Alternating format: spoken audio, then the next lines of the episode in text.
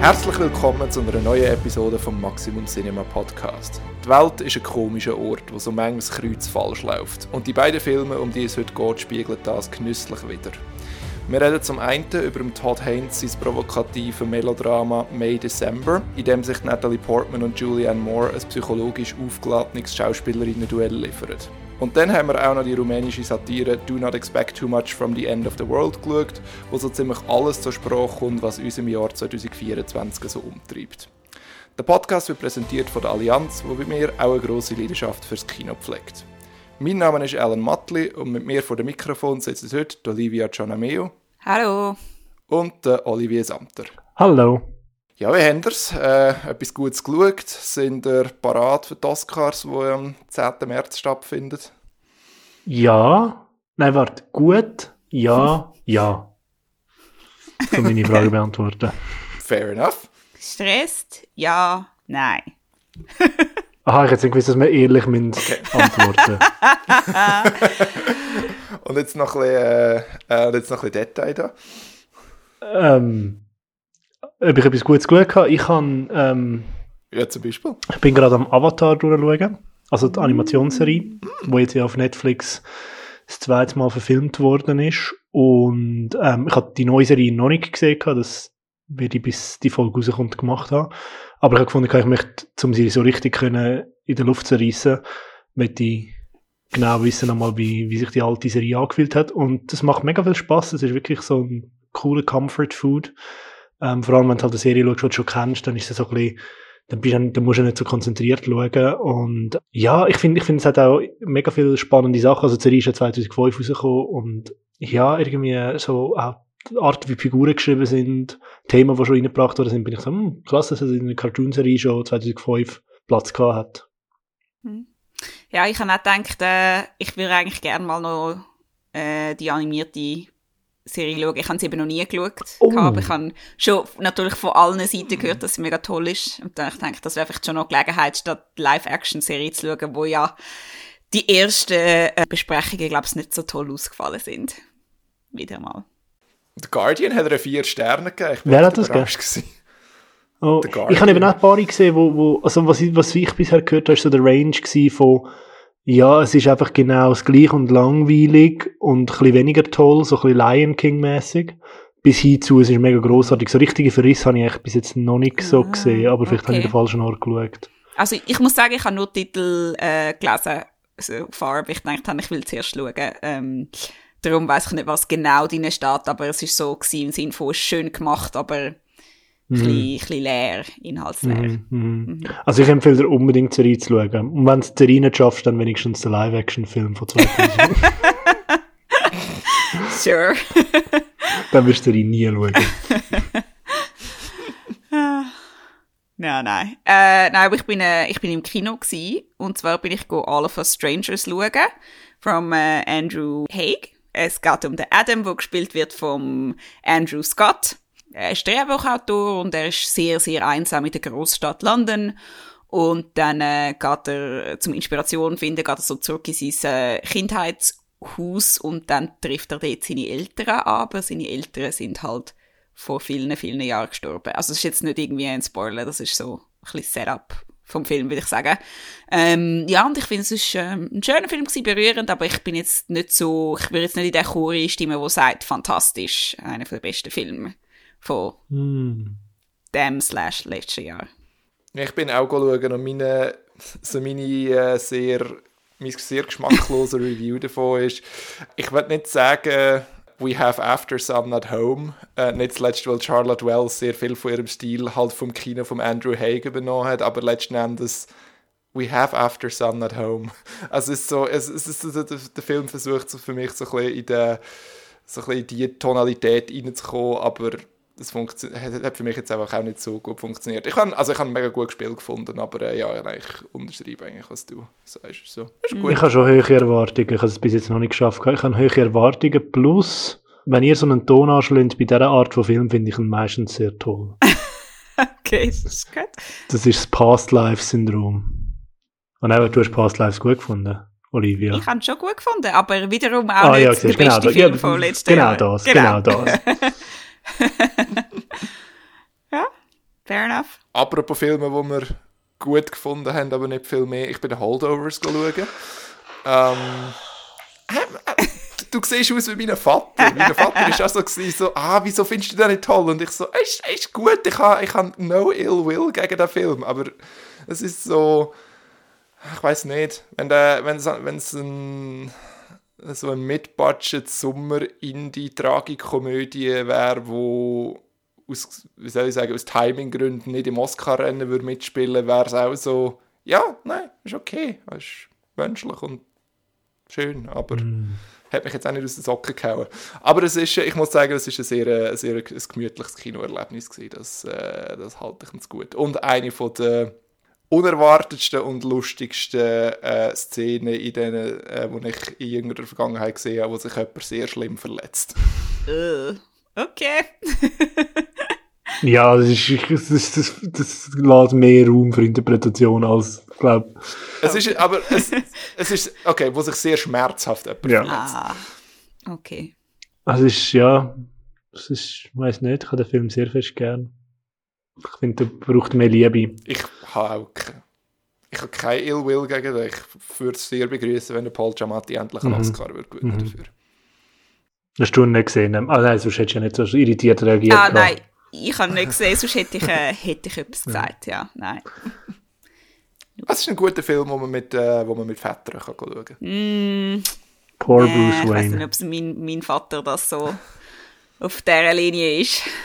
Ähm, okay. Äh, apropos Oscars, Olivier, du hast noch, äh, du hast noch Eigenwerbung zu machen.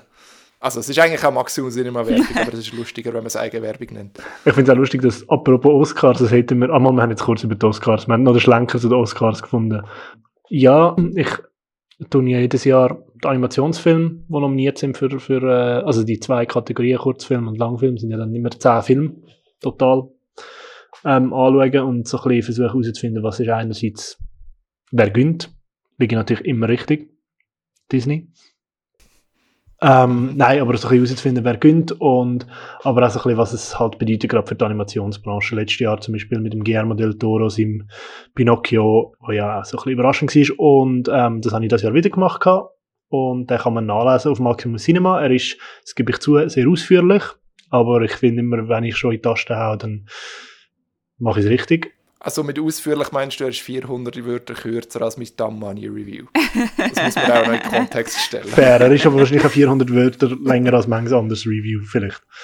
Okay. Aber was, ich vielleicht, was man vielleicht noch so ein bisschen herausheben kann, wir haben ja äh, vor zwei, drei Folgen ähm, haben wir ja das Interview gehabt mit der Sarah Rothenberger, wo für Robot Dreams geschafft hat, wo dann in der Zwischenzeit auch für einen Oscar nominiert worden ist. Und ähm, in dem Artikel geht es auch noch um einen zweiten Schweizer, der bei Nimona mitgeschafft hat, der Ramon Arango. Und ähm, wenn ihr den Artikel leset, gibt es auch einen Link zu seinem Instagram, wo er einen sehr schönen Vergleich hat zwischen ähm, Referenzaufnahmen, die er gemacht hat, und dann die fertigen Animationen. Und das ist sehr, sehr lustig. Ähm, weil einfach, ja, AnimatorInnen beim Referenzaufnahmen machen zuschauen, ist immer sehr amüsant, wenn man sieht, quasi, wie sie die Szene zuerst spielen, bevor sie sie animieren. Ich habe mal ein Interview gemacht mit ihm. Ah, ja.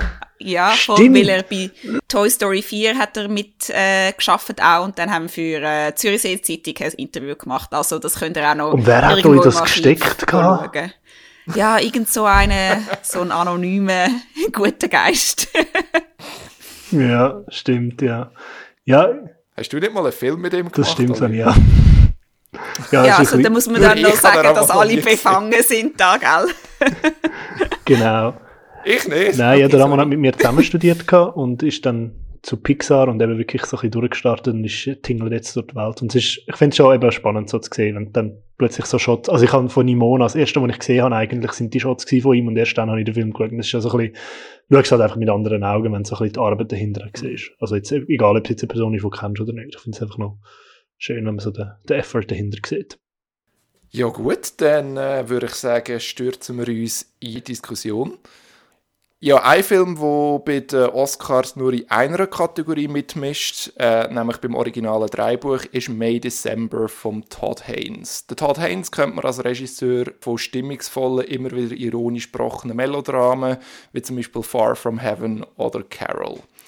In May December verfilmt er das Drehbuch von Sammy Birch und Alex Mechanic äh, wo Geschichte erzählt, die lose auf dem Fall von der Mary Kay Letourneau basiert. Sie hat 1996 den damals zwölfjährigen äh, Willy Fulau vergewaltigt und ihn schließlich nach siebeneinhalb Jahren Gefängnis geheiratet. Im Zentrum von Todd Haynes im Film steht Elizabeth, gespielt von Natalie Portman, eine berühmte Schauspielerin, die in einem neuen Film sollte, äh, die Rolle von der Gracie, also quasi der Mary Kay Letourneau Figur übernehmen. Zu Recherchezweck besucht sie Gracie, gespielt von der Julianne Moore, und ihre 23 Jahre jüngere Ehemann Joe, gespielt von Charles Melton, und versucht, sich in die Beziehung hineinzuleben. Dass dort Tabus gebrochen, moralisch-ethische Grenzen überschritten und grundlegende Fragen über Identität und Agency gestellt werden, ist vorprogrammiert. Olivier, May December oder Nein December? Hm, wahrscheinlich eher so Hey December. Ähm, sorry, upstaging you. Ähm, Are you though? Are you though? Hey, ich, ich habe dir, ich, ich hab dir Pan, das, das Pan-Fragen-Format geklaut. Du darfst da, du darfst da ruhig äh, dagegen halten. Gut, gut mir hat der Film, mir hat der Film sehr gut gefallen. Ich bin sehr gut unterhalten. Oder ich, hab, ich bin, bin sehr, sehr dabei gewesen, bin, bin irgendwie mega invested gewesen in die Figuren und auch so ein bisschen die Dynamik, die die haben. Ich finde, er ist sehr, sehr schön erzählt. Sehr langsam, irgendwie sehr, sehr, sehr zurückhaltend, aber gleich irgendwie dann immer wieder so ein bisschen dramatisch. Also ich finde, er, er hat so einen guten Mix zwischen diesen zwei Sprachen. Ähm, Schauspielerisch hat er mich mega überzeugt. Ich, ich glaube, es ist so ein Film, wo ich wie mehr noch darüber nachdenken muss und, und, und wahrscheinlich mich jetzt auch sehr freue, so ein bisschen von euch ein bisschen zu hören, so den Austausch zu haben, weil ich das Gefühl, es ist wirklich ein Film, wo, wo ich so ein bisschen rausgelaufen bin und gefunden habe, eigentlich finde ich ihn gut, aber was finde ich warum mega gut? Also ich finde ich finde ihn sehr faszinierend und interessant. Ja, äh, ich bin der Film hat angefangen und ich habe sofort von Anfang an ist es ungemütlich gewesen, aber nicht auf eine schlechte Art und Weise, sondern gut oder? Wegen der ganzen Thematik und wie alle mit dem umgehen. Und dann hast du das Gefühl, oder? Jetzt kommt da jemand Neues in das, in das sehr vorsichtig, äh, oder ausbalancierte Ökosystem und was passiert als nächstes? Also ich bin wirklich den ganzen Film durch angespannt. Ich habe am Schluss wirklich so, nachdem der Film fertig war, so gemerkt, so, uh, Adrenalin und ich bin wirklich so oh mein Gott, es, irgendetwas muss passieren, egal ob es jetzt weißt, so große Action ist oder emotionale irgendwie Fallout oder so irgendwas. Also von dem her finde ich, der Film ist mega packend, weil sogar die kleinsten Sachen sind plötzlich hochdramatisch, halt weil du auch das, das Melodrama drin hast, wo ich denke auch mh, mm, unterstrichen wird von der, von der Filmmusik, wo da sehr mit dem mitspielt und ich meine, es ist so uh, mega unsubtil auch mit den Metaphern, so was so Schmetterling angeht, oder dass der Joe da seine, er tut so Raupen großziehen, dass sie dann halt zu Schmetterling werden und so. Und das ist alles recht offensichtlich, aber es ist halt Melodrama und ich finde, es funktioniert sehr gut. Also ich bin, der hat mich ziemlich mitgerissen, der Film. Ich habe ich ha leider keine, ähm, äh, keine Erinnerung, also keine frische Erinnerung an den Film, weil ich noch am ZFF gesehen habe. Ich bin nicht dazu gekommen, nochmal zu schauen, aber äh, ich werde ihn übermorgen nochmal sehen, wenn ich im Movie Fight Club mit der Dennis Bucher darüber streite. Aber ich, äh, ich bin definitiv auf der Pro-Seite. Also mir hat der Film sehr gut gefallen. Ähm, ich habe es sehr lustig gefunden, beim ZFF in der Abendvorstellung äh, Leute äh, um mich herum rund, äh, rundum rausgelaufen sind. Wirklich? Nach so 20, 30 Minuten, ja. Äh, und ich habe gedacht so, ja, manchmal ist es verständlich, aber jetzt äh, bei einem Todd Haynes ist das in der Regel ein sehr gutes Zeichen für den Film, weil das ist, eben, der Film ist so, so auf eine Art unbequem und eben, wie ich es vorher beim, beim Anmoderieren so gesagt habe, so ein bisschen, äh, so ein bisschen moralisch, ethisch, so ein bisschen slippery, wo ich sehr, wo ich sehr anregend finde und ich auch, auch finde, der Film er hat eine Haltung, gerade auch was die, äh, was die Ehe zwischen der Gracie und dem Joe angeht. Er hat eine Haltung dazu, aber er, äh, wie soll ich sagen, er lädt genug, äh, genug, Spiel, genug Interpretationsspielraum und genug Grauzonen, dass äh, das Publikum sich doch aktiv muss mit, dem, äh, mit dieser Beziehung und was so Machtverhältnisse angeht, muss auseinandersetzen. Und ich habe, also ich habe sehr, ich liebe Filme, wo ihr das Publikum herausfordert und eben auch so ein bisschen im relativ sicheren Rahmen von der filmischen Erzählung so die, äh, die Tabubrüche begangen. Ja, ich finde eben, also das eine, der ein, es hat so wie zwei Stränge in dem, in dem Film. Eben das eine ist so die Beziehung, oder? Wo mhm. halt das Hauptding ist, wo wirklich, es ist wirklich, es ist sehr, sehr ungemütlich, was da läuft. Mhm. Oder ich weiß einmal haben so das Barbecue und, und Gracie und der Joe sitzen so dort, wo, weißt so wie halt, wie jedes andere Paar so und sind so miteinander am Reden und die Kamera beobachtet so und, ich, und du sitzt auch dort und denkst, oh no, oh no. Mhm. ist einfach ungemütlich und ich finde, äh, Charles äh, Melton heißt er, gell? Er macht es ja. mega gut, weil er spielt den Joe so verquetscht, sowohl physisch, so wie er sich bewegt und halt auch psychisch. Und ich finde, das kommt, mhm. kommt recht gut über. Und, und das ist der eine Strang und der andere Strang ist halt dann eben, wenn so eine Schauspielerin vorbeikommt, weil sie möchte gern etwas Authentisches abliefern für ihren Film und darum muss sie jetzt wissen, was da bei denen läuft. Und mhm. es ist auch mega so, es kommt recht parasitär über und die Elisabeth wird einem, also, äh, was sie macht, ist auch auf eine Art und Weise, fragst dich dann plötzlich, äh, ja, wirklich unethisch, oder? Das ist wirklich, also ich finde, Parasit ist dann das richtige Wort, wenn es dann plötzlich bei so mhm. Familienanlässen äh, auftaucht, wo du dich fragst, so, wieso ist die Frau da? Mhm. Mhm. Und ich finde, der, der Film, aber es kommt, es sind zwei verschiedene Stränge, aber sie sind halt miteinander verwoben und ich finde, der Film macht das sehr gut. Ja, auf die Art ist es auch irgendwie recht clevere Hollywood-Satiren auf eine Art, weil es ist dann halt aber du sagst das Parasitäre, dass so, auf der einen Seite haben wir die ja, aber die Geschichte vom Machtmissbrauch und, äh, äh, und Vergewaltigung und alles. Ähm, und es ist so, man könnte so durchs, sagen, durchs Prisma vom, äh, von der Boulevardmedien können wir, können, das, können wir das anstarren und sagen, ah, ist schon schlimm, ist schon schlimm. Und nachher kommt dann so die, die angesehene Hollywood-Schauspielerin wo das dann quasi, wo das dann quasi so ein bisschen, so ein bisschen oder so reinwäscht und dann ist es so, ah ja, und jetzt, wenn es Hollywood-Schauspielerin macht, dann ist es respektabel und dann können wir so differenziert damit umgehen und unsere, unsere Sensationslust auf, äh, auf akzeptable Art und Weise stillen. Und das ist dann natürlich auch so ein bisschen, so ein bisschen selbstreflexiv, weil der Film das im Grunde genommen ja auch macht, eben das, das gibt ihm dann noch so die zusätzliche, die zusätzliche Ebene von wie soll ich sagen, ist, ist es okay, dass man einen Film macht oder nicht? Und, aber ich finde es ich find, ich, ich find's cool, dass er die, das, das Problem oder die Frage äh, so stark in den Raum stellt. Ich finde zu dem, was ihr jetzt beide so gesagt habt, eben mit dem, mit dem auch mit der Art, die Elizabeth hat, finde ich, finde ich es auch noch spannend, weil das ist also ein Punkt, wo ich finde, fordert der Film uns dann auch raus, weil er wie eigentlich, natürlich auf unterschiedlichen Ebenen, aber du hast wie, beide sind, sind, äh, Form von Machtmissbrauch oder, oder, oder, oder Missbrauch Brauch, also ganz klar auf anderen Ebenen, aber irgendwie wie, und wieso die, die, die, die, die Übergriffigkeit von der einen Person rechtfertigt dann aber wie nicht die Übergriffigkeit von der anderen, also dass man dann nicht in das Ding verfällt, dass man plötzlich findet, ah, crazy, ähm, wird ja eben so ausgenutzt von jetzt der Elizabeth, darum sympathisiert, also es ist wie so, er macht einem dann gleich nicht einfach so einfach, dass man dann plötzlich sympathisiert mit der, mit ein, mit der anderen Person. Also irgendwo durch hast du wie, musst du wie so das aushalten, dass, dass irgendwie zwei übergriffige Personen gegenüber einander auch übergriffig sind. Ähm, und, und das finde ich sehr, sehr spannend und das hat, irgendwie, das hat mich auch sehr gereizt. Ja, ich finde, das ist so ein, ein polyphoner Film, weil, ja, Alan, du sagst, der Film hat wahrscheinlich, also ja, ich finde auch, er, ist, äh, er hat eine Meinung quasi, aber es ist ein polyphoner Film im Sinn, dass es ganz viele verschiedene Ansichten auf zum Beispiel die zentrale Beziehung gibt und auch eben was was sonst noch passiert mit Elisabeth. Äh, also ich finde, der Film off offeriert da ganz viele verschiedene POVs quasi.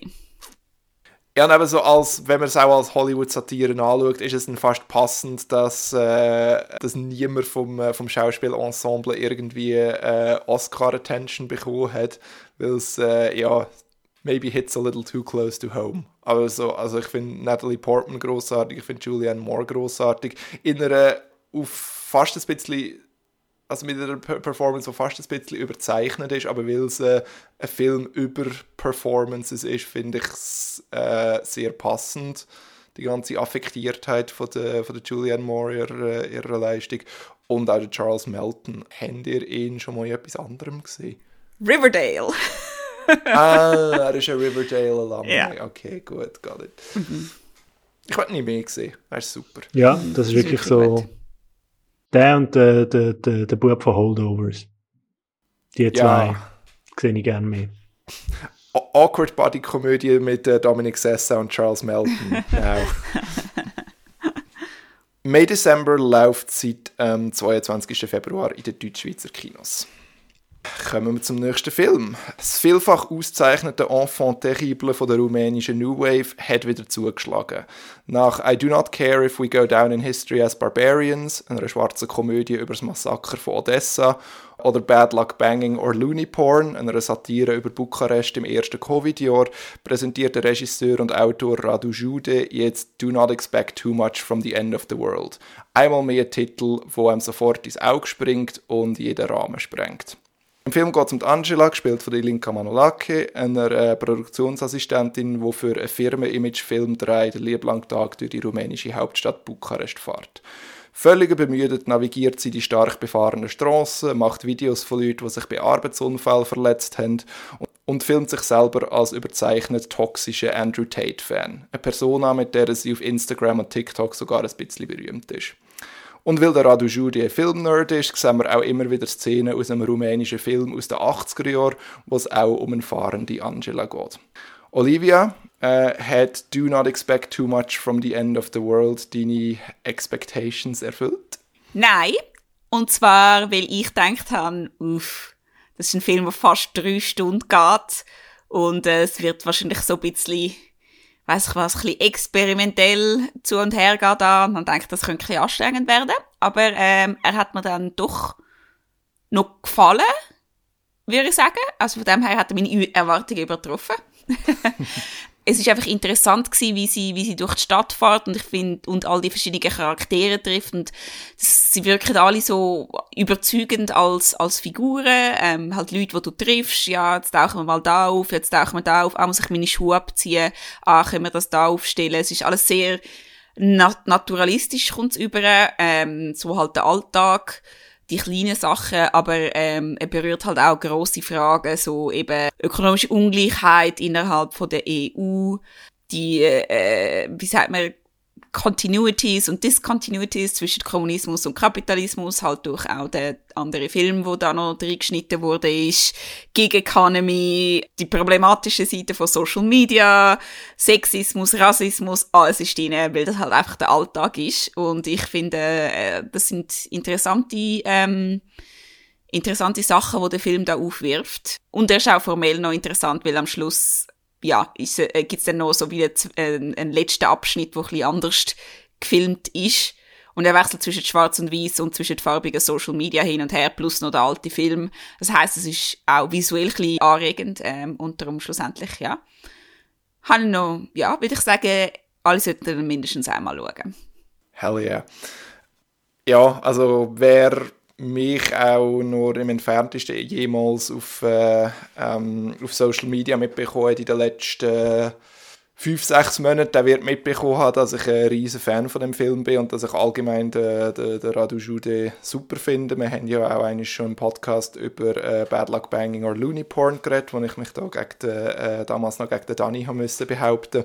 Und ja, also ich finde von den, von den Filmen von Radu Jude, die ich gesehen habe, hat mir jetzt der wirklich am besten gefallen, weil es ja, weil, weil der Film halt einfach quasi überfahrt mit all diesen Ideen und all diesen äh, Referenzen und all diesen, wie du sagst, diesen Themen, die er, äh, die er anreißt. Man merkt schon daran, dass es im, in der handgeschriebenen, äh, im handgeschriebenen Abspann hat eine Liste von äh, Leuten, die zitiert oder auf die angespielt worden ist und das äh, reicht von irgendwelchen polnischen Aphoristen über den Romanautor Dante Lillo bis hin zu Diktatoren und äh, rumänischen Staatsmännern, also alles. Und das, das, das ist etwas, was ich wirklich am, am Radu Jude sehr schätze, dass er so die es klingt, es klingt so pretentious, wenn ich jetzt sage, hat es Flair für den Zeitgeist. Aber ich habe so das Gefühl, so seine Filme und jetzt gerade eben so etwas wie Bad Luck Bang oder Looney Porn und Do Not Expect Too Much from the End of the World, die haben so die Sensibilität von wie wir mit Medien umgehen, wie wir mit, miteinander umgehen und wie die Medien auch unser, äh, unser Verhalten beeinflussen und auch unsere, unsere Meinungen zu gewissen Sachen beeinflussen. Ja, ich finde auch, das ist mega etwas gewesen. Es ist so mega aktuell. Äh, eben einerseits, was du sagst mit den Medien, aber auch politisch, wo du denkst, so, mhm. in einem Hollywood-Film wäre das wahrscheinlich jetzt nicht so übergekommen. und äh, ja, aber das ist, ohne dass es jetzt irgendwie weißt, äh, der, der Krieg gegen die Ukraine, dass der irgendwie, ist jetzt nicht der Haupt, das Hauptthema, aber es ist halt auch etwas, wo im Hintergrund mitspielt und so und, und mhm. dass man halt darauf kann anspielen, ohne dass man es, äh, muss wirklich äh, sich mega fest mit dem auseinandersetzen, weil halt so, so geht man halt durchs Leben. Ähm, ja. ja. das finde ich, das habe ich noch lässig gefunden. Ja, ja, die meisten, also die meisten von uns, die, die haben nicht äh, philosophische Diskussionen über den Ukraine-Krieg, sie machen Dinge, und das ist eine von der, eine von der ersten Szenen im Film, sie machen einfach irgendeinen blöden, geschmacklosen Witz yeah. an der Supermarktkasse. also es ist so, eben, so die, die, das Gemeinschaftsgefühl von, und auch eine Anlehnung an Titel, wir leben irgendwie, es fühlt sich so an, als würden wir in einer Art Apokalypse leben, aber es ist der langweilige Teil von der Apokalypse, wo wir alle noch arbeiten müssen und unsere nicht, wie lange Arbeitstage haben und wo wir uns einfach sagen, ja, nächste Woche wird es dann besser. Mhm.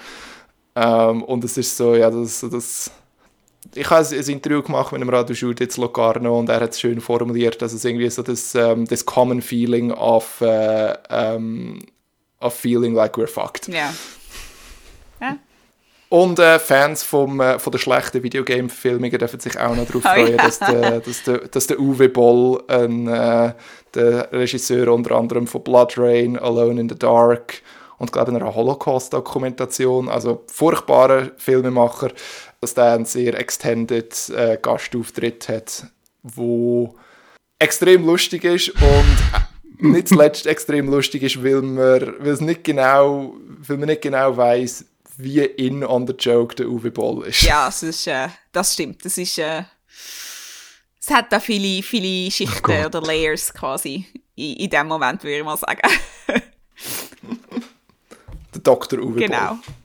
Er hat leider, es ist leider nicht mal ein Fake-Doktortitel, er hat den gleichen Doktortitel wie Olivia und ich. Er ist, äh, glaube äh, ist, glaub, Germanistik. Nein! Ja. Grauhaft. ja.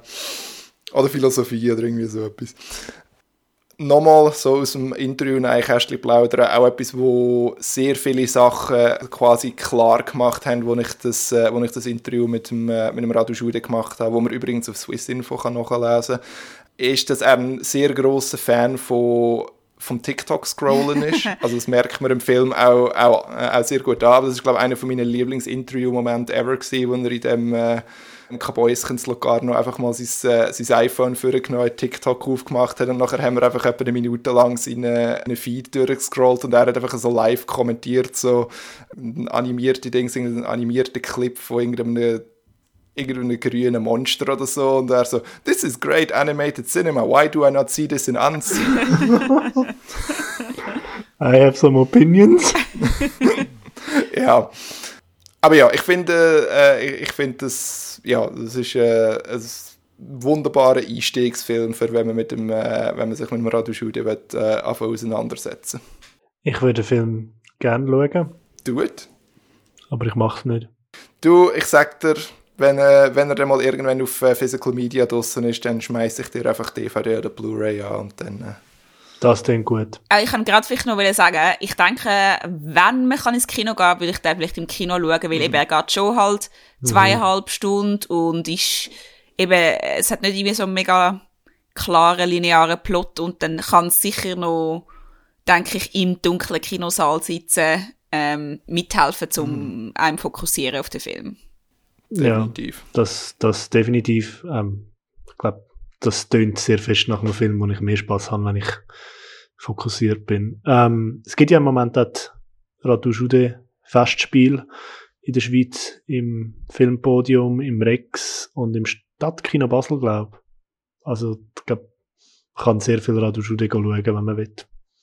Okay, äh, ja, Do Not Expect Too Much from the End of the World läuft seit dem 29. Februar in den deutsch-schweizer Kinos nicht für äh, Kinder geeignet. Es wird sehr viel geflucht und sehr viel über Körperfunktionen geredet. Sehr vulgär. Sehr vulgär. Aber das, war, das ist auch einer der Gründe, wieso der Film cool ist. Äh, ja, und wer, wie gesagt, noch mehr vom Radio Jude wird sehen, hat Glück. Eben, es gibt äh, in diversen Schweizer Kinos quasi das Radio Jude Festspiel. Äh, zum Beispiel das Filmpodium in Zürich zeigt bis zum 31. März ausgewählte Filme aus seinem Werk. Unter anderem Kritikerliebling Aferim, Uh, I Do Not Care If We Go Down in History as Barbarians und Bad Luck Banging or Looney Porn. Und uh, es gibt am 13. März zu dem Gelegenheit einen Block von Radu Jude Kurzfilms gesehen. Von denen habe ich einen gesehen, der Potemkinists, wo auch auf Mubi ist und der ist auch sehr, sehr unterhaltsam. Ja gut, dann äh, würde ich sagen, kommen wir zu der Fragerunde. Da könnt ihr, liebe ZuhörerInnen, uns eure Fragen rund ums Thema Kino und Fernsehen schicken. Wir beantworten sie ausführlich und mit viel Liebe zum Detail. Unsere heutige Frage kommt von der Beate und äh, sie ist hochaktuell. Sie wird wissen, wer hätte wirklich dieses Jahr einen Oscar verdient. Ich tue das mit viel Liebe und Detail beantworten. I do not care. Fair. Thanks. Next. Olivier?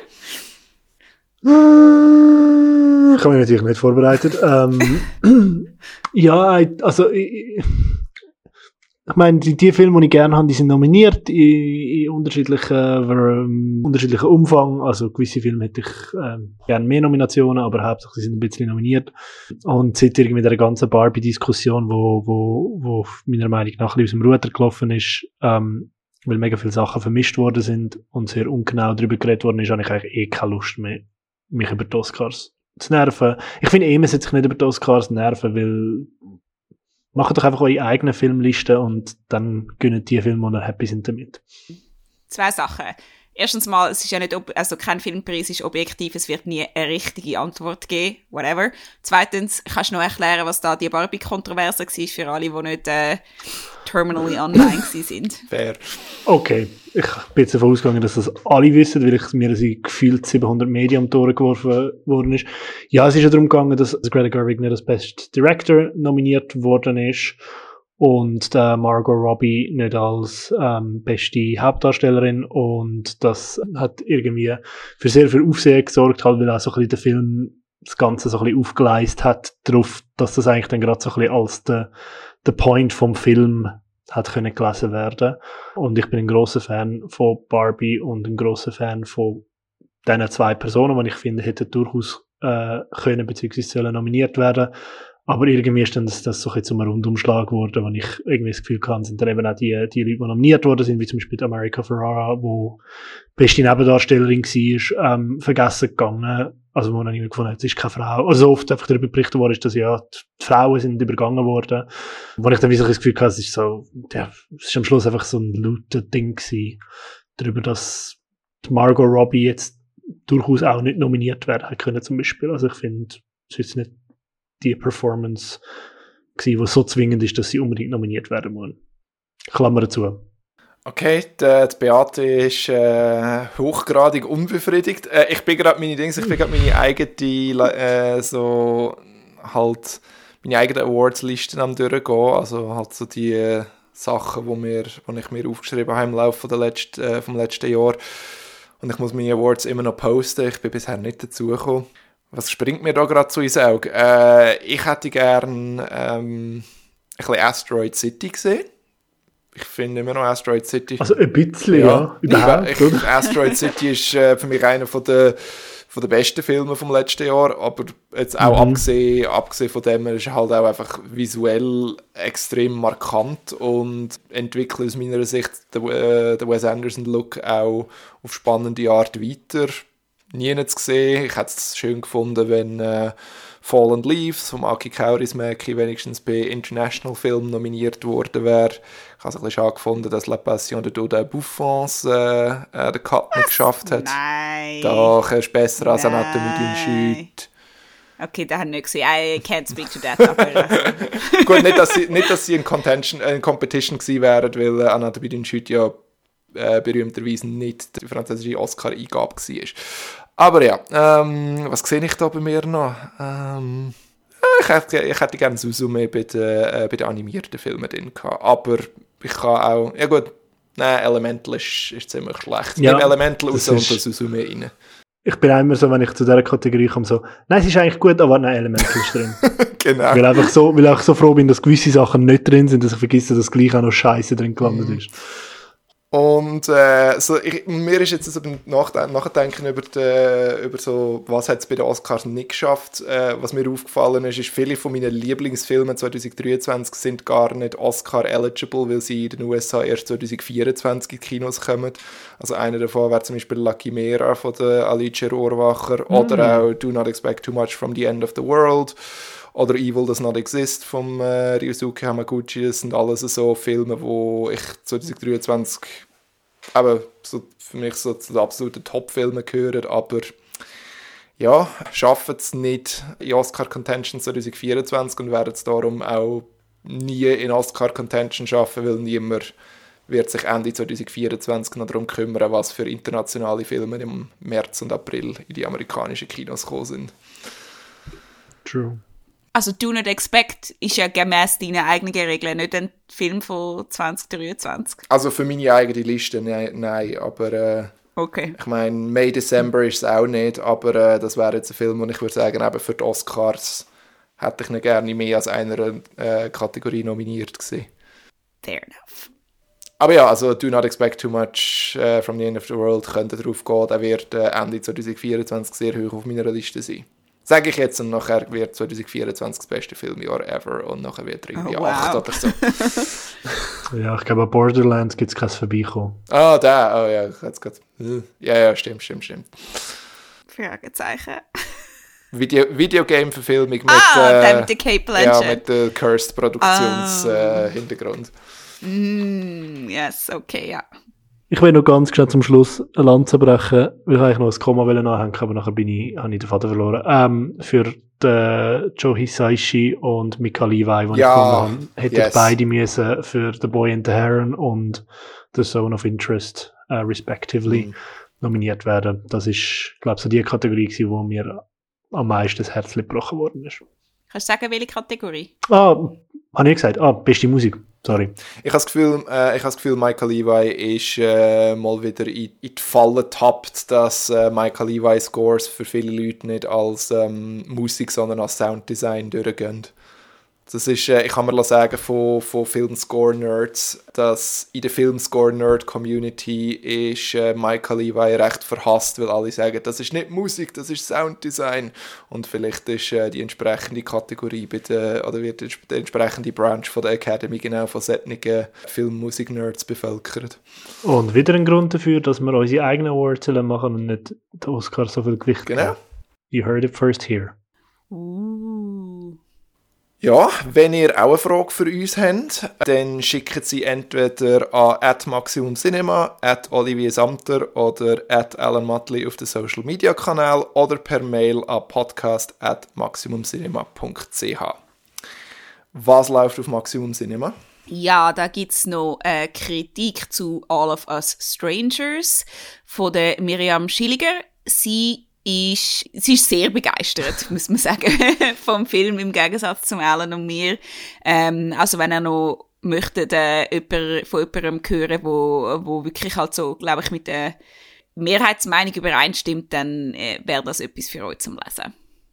Der Unterton bei Mehrheitsmeinung. Ah, sorry, nein, das habe ich, das, das, das, das habe ich gar nicht mehr sagen. Es ist einfach wahrscheinlich etwas, was repräsentativer ist von der, I don't know, ich kann nicht mehr reden. Do not expect too much from me. Tipptopp. Oh, wir haben noch eine Kritik von der Aline Locher zu Voyage au Pôle Sud von Luc Jacquet. Ihn kennt man als Regisseur von La Marche de l'Empereur. Ähm, wie heißt er auf Deutsch? Die, die Reise, Reise der Pinguine. Pinguine, gell? Ja, habe ich bin mit der, der Reise des Imperators und bin sehr... Quack, quack, quack, quack, quack, quack. Oh, ja, you got me with that one. Ähm, genau, und er hat einen neuen Film rausgebracht, Voyage au Pôle Sud, wo eigentlich, ja, basically sehr ähnlich ist, wo er auch wieder umfährt und ähm, Pinguin sucht. Aline ist aber mäßig begeistert gewesen, weil sie unter anderem findet, dass der Film sich sehr fest um ihn dreht und weniger um die Pinguin. Und äh, ich kann ihren Punkt mega verstehen, wenn das der Fall ist, dann ist es ein grauenhafter Film, weil jeder Film, der sich nicht um Pinguin dreht, ist per Definition eigentlich schon mal ein bisschen ein schlechterer Film. Ihre ganze Kritik findet ihr auf maximumcinema.ch. Und damit sind wir am Ende von dieser Folge. Vielen Dank fürs Zuhören. Die nächste Folge vom Maximum Cinema Podcast erscheint in drei Wochen. Es verabschiedet sich der Olivier Samter. Tschüss. Der Olivia Gianameo. Tschüss. Und ich, der Alan Matli. Vielen Dank an die Allianz, die unseren Podcast präsentiert. Die heutige Folge ist von Joel Singh produziert worden, geschnitten hat Miriam Knecht. Wenn mir dir gefallen, bewerte uns doch mit Sternli und abonniere uns in der Podcast-App von deinem Vertrauen. Wir freuen uns auch, wenn du uns deinen FreundInnen weiterempfiehlst. Alle Infos und bisherigen Folgen findest du auf maximumcinema.ch/podcast. Tschüss!